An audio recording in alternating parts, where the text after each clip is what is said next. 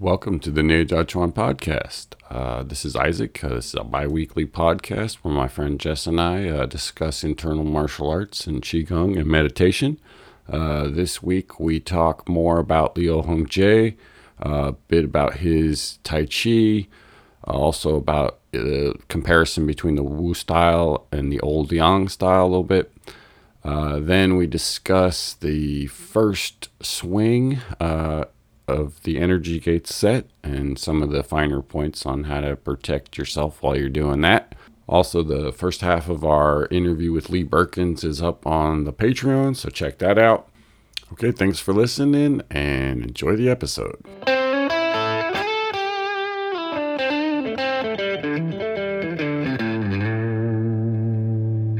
Welcome back to the Chuan podcast with Isaac and Jess. We're continuing our discussion of Opening the Energy Gates of Your Body by BK Frantzis, that um, contains a lot of both stories about training as well as uh, the training itself and a lot of good exercises. Um, we've been working our way through the preface of the book, uh, the forward of the book, giving the author's biography. Um, and we've reached a section called Beijing Again, the final lesson with Liu. So it says, Summer 1983. Liu was in meditation retreat and unavailable when Kumar arrived in Beijing. So it sounds like he made the trek all the way to Beijing from Hong Kong. And by the time he got there, teacher's gone. So there was no like, you couldn't call ahead, I suppose, in early 1980s uh, China. um, yeah, I mean, I, I, I, don't, I, I don't know if this is exactly, but I think that's when he hooked up with the dragon. Like he did like the dragon and tiger stuff and like hmm. don't some of the like uh other stuff that he did when he was in Beijing. Uh huh. So he may have tooled around to see some other connections he had. Yeah, yeah. Like uh, I think uh, that's like Feng Zhiqiang, right? Wasn't hmm. he? Wasn't he in Beijing? Yeah, Master Feng in Beijing, right? I think, I think, that was the when Liu was busy. He went over and hung out with Feng Zhiqiang. Another letter from Bai Hua, his teacher in Hong Kong, enabled Kumar to study the inner technology of Yang style Tai Chi with Lin Du Ying in Fujian province. So Fujian, uh, so Lin Du Ying is a is a name in Tai Chi that you hear sometimes, but he's not very well known. Um, it sounds like he was, uh, you know, a high level disciple of the Yang Ban Hou lineage. Um, and it says here that you know Kumar had studied a bunch of different Yang style with different teachers. Um, he had great respect for Lin Du Ying, deeming him the most exceptional practitioner of the Yang style he had ever seen. Since Kumar had been accepted as a formal disciple, he was given the information openly. Um, so it sounds like he got a good session in with Lin Du Ying, and it's the only time I've, I the only time I saw that uh, Lin Du Ying was that picture in the front of Bai Hua's book. His Chinese uh, language text has a picture of a younger Lin Du Ying, but as far as his biography, I uh, I don't know much about him. I know the other book has some stuff on him. Yeah, uh, that's the only thing I've ever seen. That was the what Bruce refers to the as the old Yang style, right? Mm. So he talks about you know there being the the Yang style from Yang Chengfu's like uncle and right that stuff. Do you ever see him do that for him? Yeah. Huh. Like show parts of it as uh perhaps a uh, contrast to Wu style or in connection with Wu style somehow, which is a older version of Yang style. Yeah, I mean, I saw him. I'm seeing him do bits and pieces of it, um, you know, here and there. And what you, what's your impression of the differences in that? Maybe off the top of your head. Um, it's very long, right? Like so it, form or the stances. Oh, the stances. Like every everything's very extended. It's got this really extended, like full power thing the whole time. Um, these really low stances, and like for example, all of the uh, like any time you pick up your foot, the, he you know picks it up almost to his waist. Mm-hmm. So if you think of like doing brush knee, like every time that front foot would come off the ground, it would be like straight out in front of him and then mm. you know listen to this like extremely low stance and pretty stretched out just kind of opposite of Wu Jianquan style externally it's complete opposite mm. internally it's almost identical um, in fact i think a lot of what he teaches is that they're interchangeable in a sense. I mean, when he teaches the yang, the yang style and he teaches the wu style, the internal part it's the same. It's just you know the external frame is just a 180 in terms of you know one's the big and one's the small, but he always said you know essentially they're the the same form. It's just one's you know the large frame and one's the small frame. Right, because I mean those uncles were the students of Long, Yang Luchan, and mm-hmm. Chuan Wu was the student of Yang Luchan. so they're part right. of the and and you know they um certainly had specialties or whatever, you know, like so I think that's part of it too. But yeah, no, that was the the main impression I got of it was that it was really big. And the other thing was that uh it seemed to really have a lot of the um opening closing stuff in it. Right. That that that expansive thing and then squeezing everything down and you know that's characteristic of his style for sure. Of all, yeah, of all his stuff. All the stuff for sure. Although not so much opening the energy gates, which is the one set that doesn't, you know, that's before you kind of get to opening and closing, even though it's part of it, obviously. It's one that's one of the skills that isn't like, Yeah, I mean, but it's almost like it's, it's the opening part, right? Mm, not, opening, yeah, you're right. It's not the pulsing, but it's just the getting the space. So in the, you know, if you look at older videos of him doing energy gates, the the cloud hands is much more extended Mm, yeah. It's that Tai Chi cloud hands that comes around. Yeah, and like a large frame Tai Chi, where now it seems to have morphed into more of like the Wu style, where right, oh yeah, right. It has a bit more of the bending and stretching, and that's how I learned it. I think when you're teaching people that aren't experienced in Tai Chi or martial arts, it's the easier way to go. Get people to soften up first. So moving on to the next section here when after nine months, Liu Hung Chieh was finally free, Kumar joined him. Liu prescribed Wu style Tai Chi. This style emphasizes soft healing and meditation. It strengthens the body and clears the mind. Um, so it sounds like we're, you know that that's when he got into the Wu style Tai Chi after he returned to to Beijing to train with Liu Hung Chieh on this this later trip. Right. I think it was the la- the you know last thing he really taught him was that stuff. So this covers the period from 83 to 86 right. when he's training in Beijing for for a couple of years straight. Yeah. Um, that Wu style Tai Chi. Now you've you've done some of that Wu style Tai Chi. How, I I did it with the short form with him, but I know you always have been into the long form. Um, quite a what, bit, yeah. What would you call what were what are your impressions of that long form? I know for one thing it's really long. No, I mean you know the the thing that I think say uh maybe makes it a little bit different is it tends to do this longer um you know compared to other Wu styles it's a bit longer.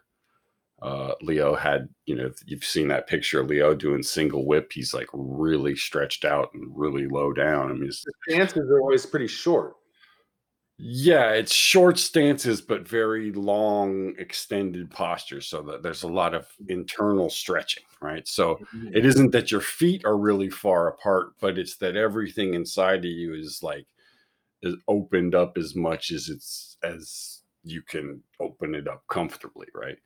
Um, so that's the like sort of physical characteristic of it, and then the the internal thing is the heavy emphasis on the opening and closing, right? And that that the opening and closing of the joints and how that is essentially the like mechanism for creating the the four jings, right? The Peng Lu Ji and An. It takes that piece from heaven and earth, and energy gates are the main components of it. Mm. If you under, you know, if you are familiar, that pulsating, that that opening and closing really strongly and then all those alignments of energy gates. Right. So it's opening, closing really strongly, but in a very confined way, right? So instead of doing an external big stretch as you open and close, you might not move your arm in space at all, but that opening and closing allows you to do things inside your body.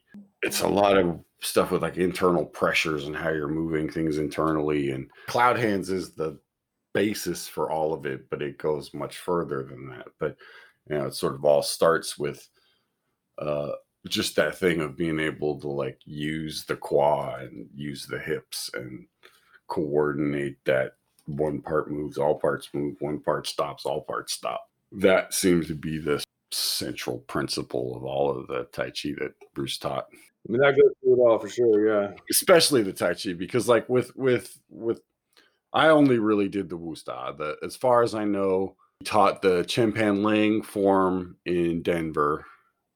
So there were a few guys. I met like I met like two people that you know had, had learned the whole thing. Um, yeah, Lee was telling us. Lee Burkins was telling us about that. He did that. Right. So uh, Eric Peters, I think, did most of it. Lee, and then I met one guy, this real tall, skinny guy I met who had done the whole thing, and uh, he could still, you know, he still practiced the, the wow. Whole, yeah. Um, and it, you know that was that was a dude you know that was that was the Hung Shang stuff and Wang Shu Jing stuff so and he did the Yang 24 Yang style uh, right. 24 yeah. I don't know anyone who learned that from him. Right. Um, I'm not sure he ever taught that publicly.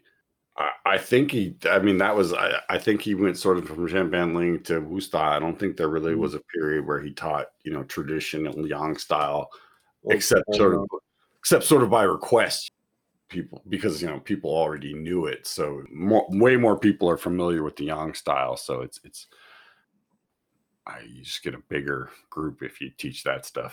Sure. And then recently, you know, he's sort of resurrected the uh, old Yang, as he put it, and did a short form based on that. Mm. Uh, but I think he, you know, made it a little bit less grueling than the original form may have been. Hopefully. yeah. Right. So that's uh that covers that little section. And the next they get into uh learning meditation in Beijing twice a day in two or three hour sessions. So two or three hours a day, twice a day. That sounds really speaking of grueling. Yeah, that's like six um, hours a day right there. You know? Yeah, that's four to six hours a day. that's, a, that's, a, hell of a you know. If you just work. did that and nothing else, that would be a, quite a bit of training. Yeah, that was gnarly. That that sounds like uh, incredibly demanding. Yeah, I mean, I, meditation I is not no joke. Right. I mean, I think that was that was the, the both of their sort of shared interest was the meditation part of it. Think so they kind of focus on that. I think Liu also knew that Bruce needed to work on certain aspects, and so that was the way to do it. Um, because he already knew how to fight, and he already knew, you know, like how the body mechanics of it worked. So it was like, well, here's the next piece of it. Hmm. Um, it's kind of a natural progression of martial arts to meditation in yeah, this internal group, you know, internal martial arts group. Yeah, and it's and it was I think Liu's kind of specialty. He had a, a meditation method that he had spent his lifetime cultivating, so he had this really special system. I mean, even when you look back at some of the other masters we profiled, you take Zhang Jinfeng of of Taiwan, he was a meditation practitioner. But Wang Shujin also in southern Taiwan, he's a meditation practitioner. Even Ueshiba in Aikido was way into you know meditative practices. It just seems right. like the more internal martial arts you do, there's often a stream of people who will take it in their older years towards meditation. You know exactly, and I think you know the way he put it to me was you know he had learned meditation, he had learned martial arts, and he had learned healing but all in separate systems, if you will. Mm. And he said what Liu just taught him was how to put that all and you know how it all connected and how to put it all into one sort of cohesive unit. Yeah, and Kumar will sometimes talk about spiritual martial arts as I think that's what that's getting at. There's this type yeah. of martial arts where they add the spirituality, healing, other stuff overtly into it, making it a even more complicated process. But more satisfying in a way because it doesn't end with just martial arts. Uh, yeah, I mean, I would say in some ways it's sort of a um, how would you put it? It, it, it? You're combining them, right? So instead of having a sitting practice and a martial practice, you do them at the same time, mm-hmm. or at least you're doing things that are continuous through both, right? So, like for example, dissolving is something you learn in qigong, but you do it in martial arts and you do it in meditation, Right. uh, you know. So it's a it's a it's a common technique, if you will. Mhm. Um, That helps all three, if you ask me. Yeah, same with like opening and closing. I mean, even though, like, for example, if you're doing a sitting meditation, you're not going to be opening and closing that much. But if you can, you know, keep the vertebrae in your spine supple and keep the pumping going in your leg joints, you can sit for longer, you know. So it, it's it's just a, a question of, you know, um, having comfort in your body, right? And then Yeah. if you you know if you're doing martial arts, it's about sort of clarity of mind or you know something like that sort of stuff. Moving on to the next section of the book, we're still working our way through chapter six Cloud hands, spiraling the upper body. Now, the fourth exercise here is called Sink One Side to Raise the Other. The next technique establishes a simple pumping action in the body so that the energy rises up one side of the body and drops down the other. So, this is the one where you stand with your arms at your side and you shift one way, and, the, and one of your palms sort of rises up, then you shift to the other side, and that palm rises up. So, you're not twisting your waist, you're not doing anything you know that Uh, mechanical it's just side to side pump up and then pump down kind of is how i think of it It's uh Bruce always just described it as an elevator, right? One one side goes up, one side goes down. And that like there's a mm, the down causes the up was the phrase he would use a lot of the time. So that as you shift to your right leg and your right hand comes down right that downward pressure causes the left one to come up. So you're sort of reversing the natural tendency which is to always to generally focus on the hand that's coming up and forget about the one that's going down. And so it, becomes this sense of this downward hand downward flow being the more sort of dominant piece of it you know? And i'd throw in that like sometimes my strongest feeling is like it's almost like the whole half of my body is sinking getting heavier into the ground while the other half of my body is rising up both the low you know there's like a physical gravity you know feeling of heaviness in one side and a feeling of lightness on the other. So Yeah. you're dividing your body in half exactly and- There- you know down the middle there's no there's no crossing of the left and right Mm. sides right like As he puts it here in the book, as you practice this pulley action, it is imperative that the sinking hand cause the other hand to rise, not the other way around. Yeah. So the pressing down is like squishing the toothpaste up the other side, kind of. I mean, this is the principle of, of Pong, essentially. The, the idea that uh, the metaphor is always the sense that it, you push the ball down into the bucket of water, right? That all you have to do is let go and it comes back up, right? So that it's the downward force, the, the, the pressing down that causes that upward spring, right? And if you Mhm. get that downward force, you don't have to since quote unquote do anything to get the other hand to come up.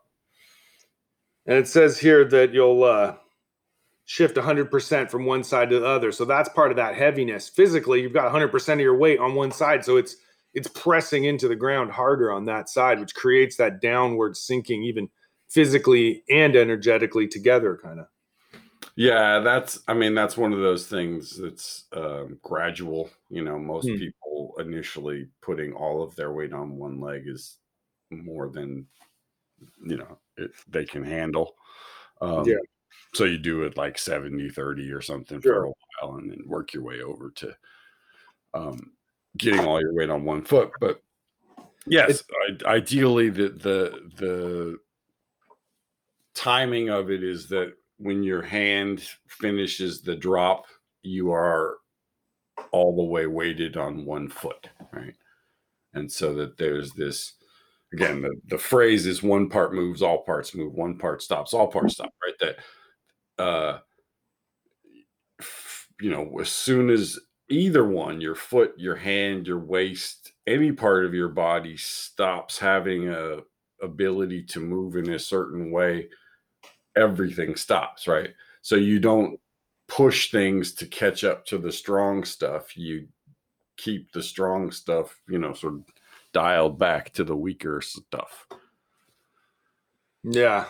That's yeah. not it's kind of counterintuitive a little it's bit. Very counterintuitive. I mean, and essentially because, you know, it's all just going back to that 70% thing of, you know, don't push yourself, but it, this is giving you a mechanism for sort of um, reinforcing the if you will the yin side of it right the the, the side that's yeah. coming in and down rather than always focusing on the up the pushing right. out right because hands you know, up in the air yeah and, and i mean it's and essentially you know the way to think about it is very few people have a hard time bringing energy up and out right like you know mm. that that's easy to just all you got to do is like get excited or angry or you know bring up some sort of like um yang emotion right? And then you can your body can stretch out and you can mm. you can feel sort of a high, i mean that's why people do things where if you stretch a lot or use your muscles a lot you feel a quote unquote high right? That high is because you're you know you're, you're taking things to that sort of extreme where um energy's rising. That, right. that feeling of you know rising into your head that feels good. well, and, and, the high that comes from it is when that thing rises up to a certain point it sort of it releases right?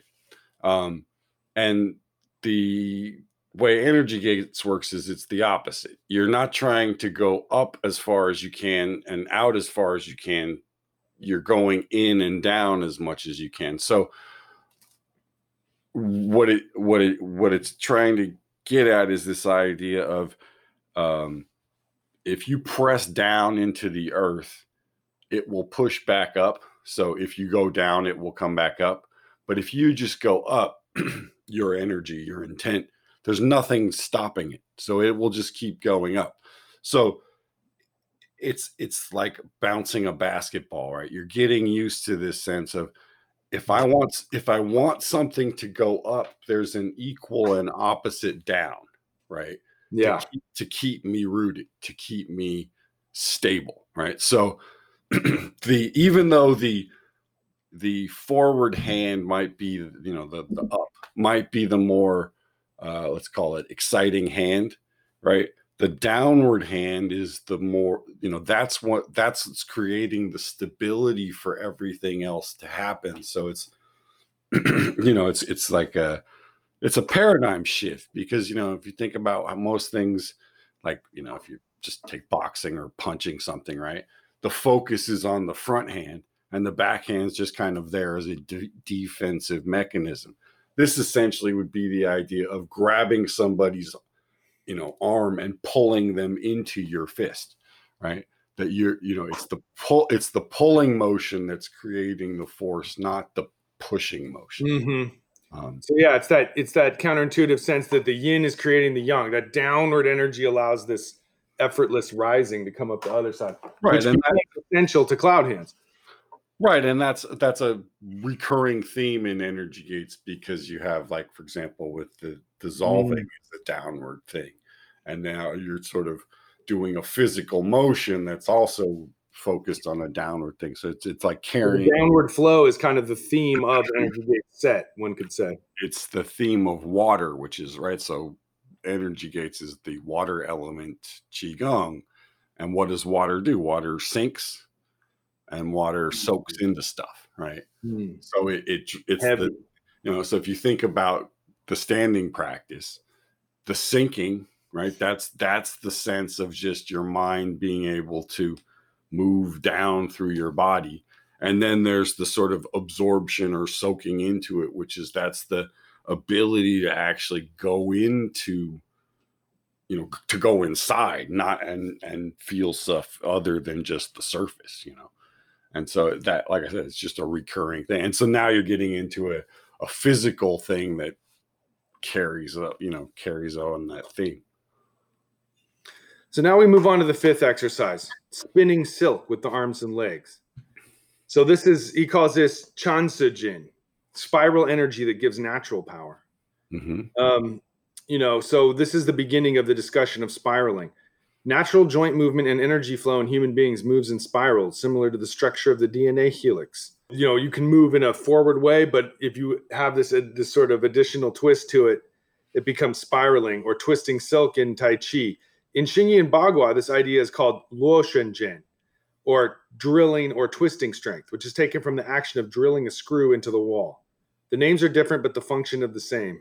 So that's that's at its, at its most basic physical movement twisting is your palm turning over from down to up as your arm extends. So if you turn your forearm, right? Okay, yeah. Because that's really more because your hand can do lots of things, right? Your forearm really can only twist one way or the other.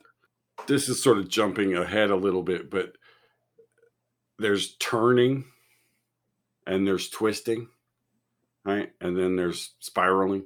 So just to first get a sense of if you just turn your forearm over, right, your hand flips over, but it doesn't go anywhere. Your hand stays in the same place. That's stationary. That's twisting. No, that's turning. Oh, that's turning. Okay. Twisting is now you're going to extend your shoulder a little bit as you turn your hand over. So your hand actually physically goes forward slightly, but everything in your arm is turning in the same direction. Okay. Like, so your forearm and your upper arm and your hand and your shoulder are all turning in the same direction. Right. So you've got this extension and everything turns over. Right. And then a spiral is that same twist in your forearm, same extension, but your upper arm goes in the opposite direction. Right.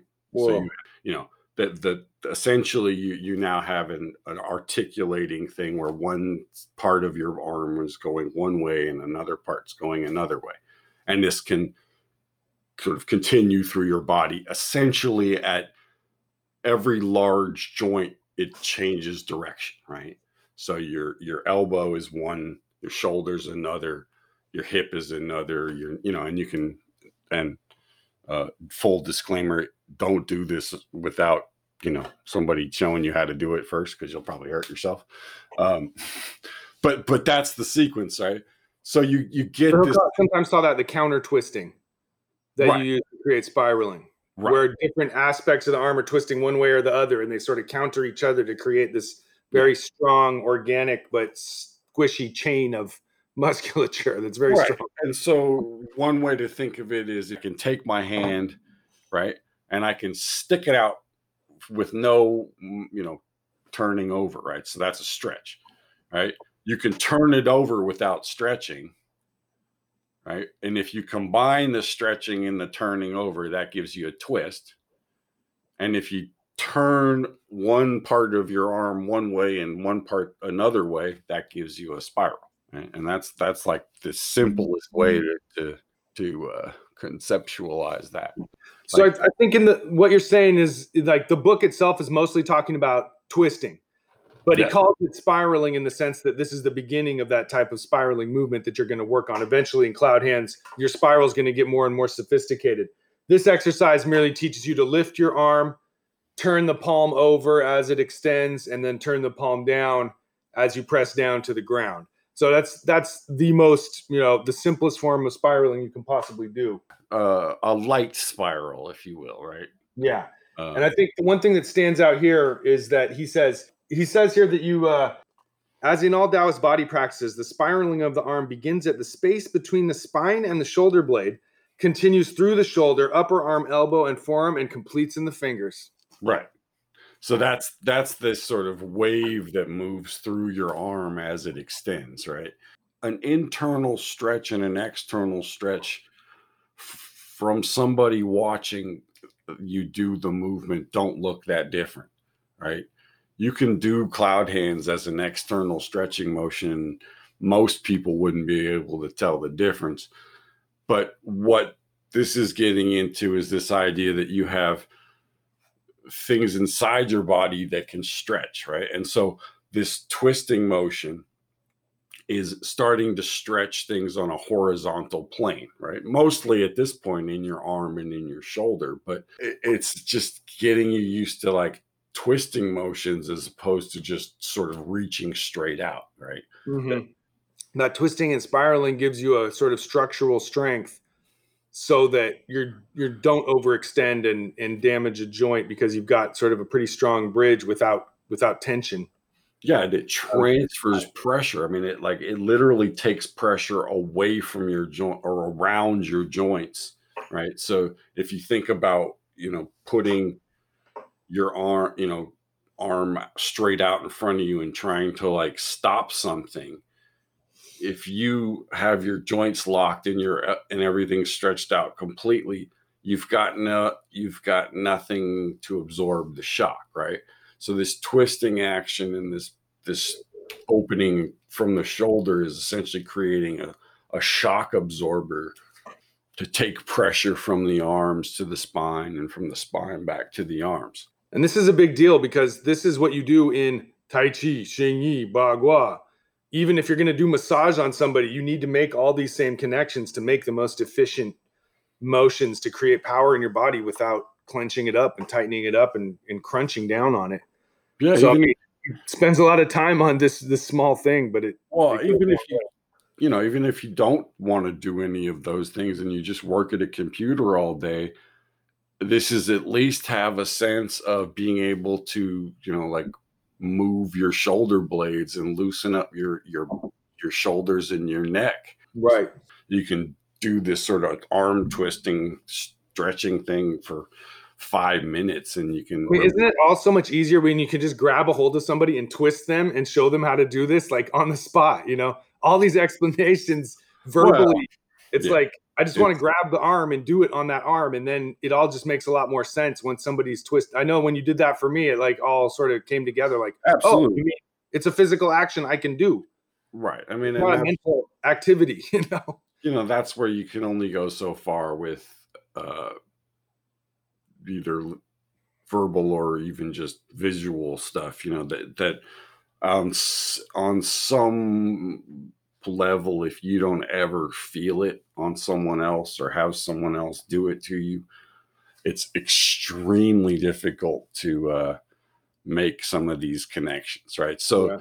just taking this you know this piece about extending from the shoulder blade right most people when they first do that what they're doing is they're extending from the sort of the the AC joint, right? There's, there's sort of the joint at the tip of the shoulders, uh, and not actually getting the space between the spine and the shoulder blade to move. Because if you're looking at it from the front, it looks the same, right? You can move, you can str- sort of push your collarbone forward a little bit, and that will that will make your arm stretch out. But that doesn't necessarily do anything to open and close the space between your shoulder blade. Whereas if you take have someone put their hand on your shoulder blade and physically move it forward, you get the sense of how when your shoulder blade moves, your whole arm goes, right? So what energy gates does primarily is from the the tip of the shoulder to the wrist doesn't really do much the shoulder blade does most of the forward and back. And then you just do the twisting with the arm. So from the wrist to the shoulder just turns over, right? And so you've got the forward motion from the shoulder blade, you've got the up and down motion from the the arm, but the there's not a whole lot of bending in the elbow or or anything like that.